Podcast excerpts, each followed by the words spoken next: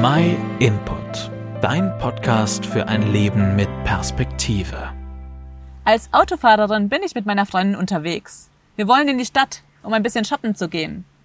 Wir plaudern und plaudern, aber dann, direkt am Ortseingang, ist die erste Ampel und Blitz. Ups, ja, tatsächlich, es war rot. Aber ich habe es komplett übersehen vor lauter Reden. Einige Zeit später kommt dann ein saftiger Bußgeldbescheid und ein paar Punkte hat mich das Ganze auch gekostet. Ach, denke ich, ich habe doch schon so oft bei Rot angehalten, bestimmt einige tausend Mal. Das werde ich ans Amt schreiben und dann werden sie mir sicher die Strafe erlassen. Sie müssen doch mein braves Beachten der Regeln aufrechnen, gegen dieses eine Mal, wo ich mich mal einmal nicht an die Verkehrsregeln gehalten habe. Richtig oder falsch?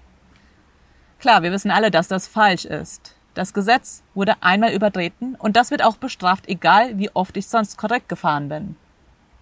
Vielleicht bin ich immer fehlerfrei gefahren, habe mich freundlich anderen Verkehrsteilnehmern gegenüber verhalten, aber wenn ich auch nur ein einziges Mal die Regeln übertrete, dann bin ich ja trotzdem schuldig.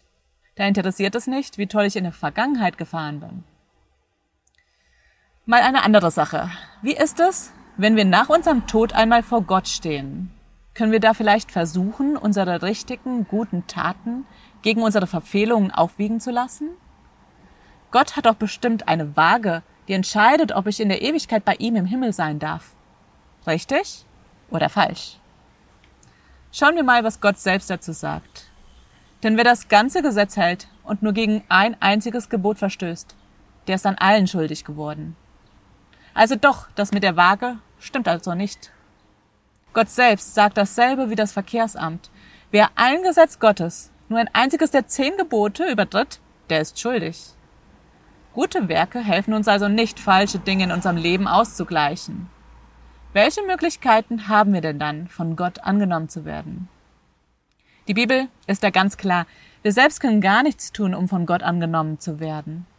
Aber deswegen ist Jesus Christus gekommen. Was wir nicht hinkriegen, das kriegt er hin. Das ist der Grund, weshalb er auf die Erde gekommen und gestorben ist. Wenn du mehr darüber wissen möchtest, wie genau Jesus dich vor Gott annehmbar machen kann, dann lies doch mal in der Bibel. Du kannst zum Beispiel mit dem Markus-Evangelium starten. Wir schicken dir auch gern kostenlos und unverbindlich eine Bibel und eine Lesehilfe zu, wenn du magst. Schau einfach mal auf unserer Webseite vorbei.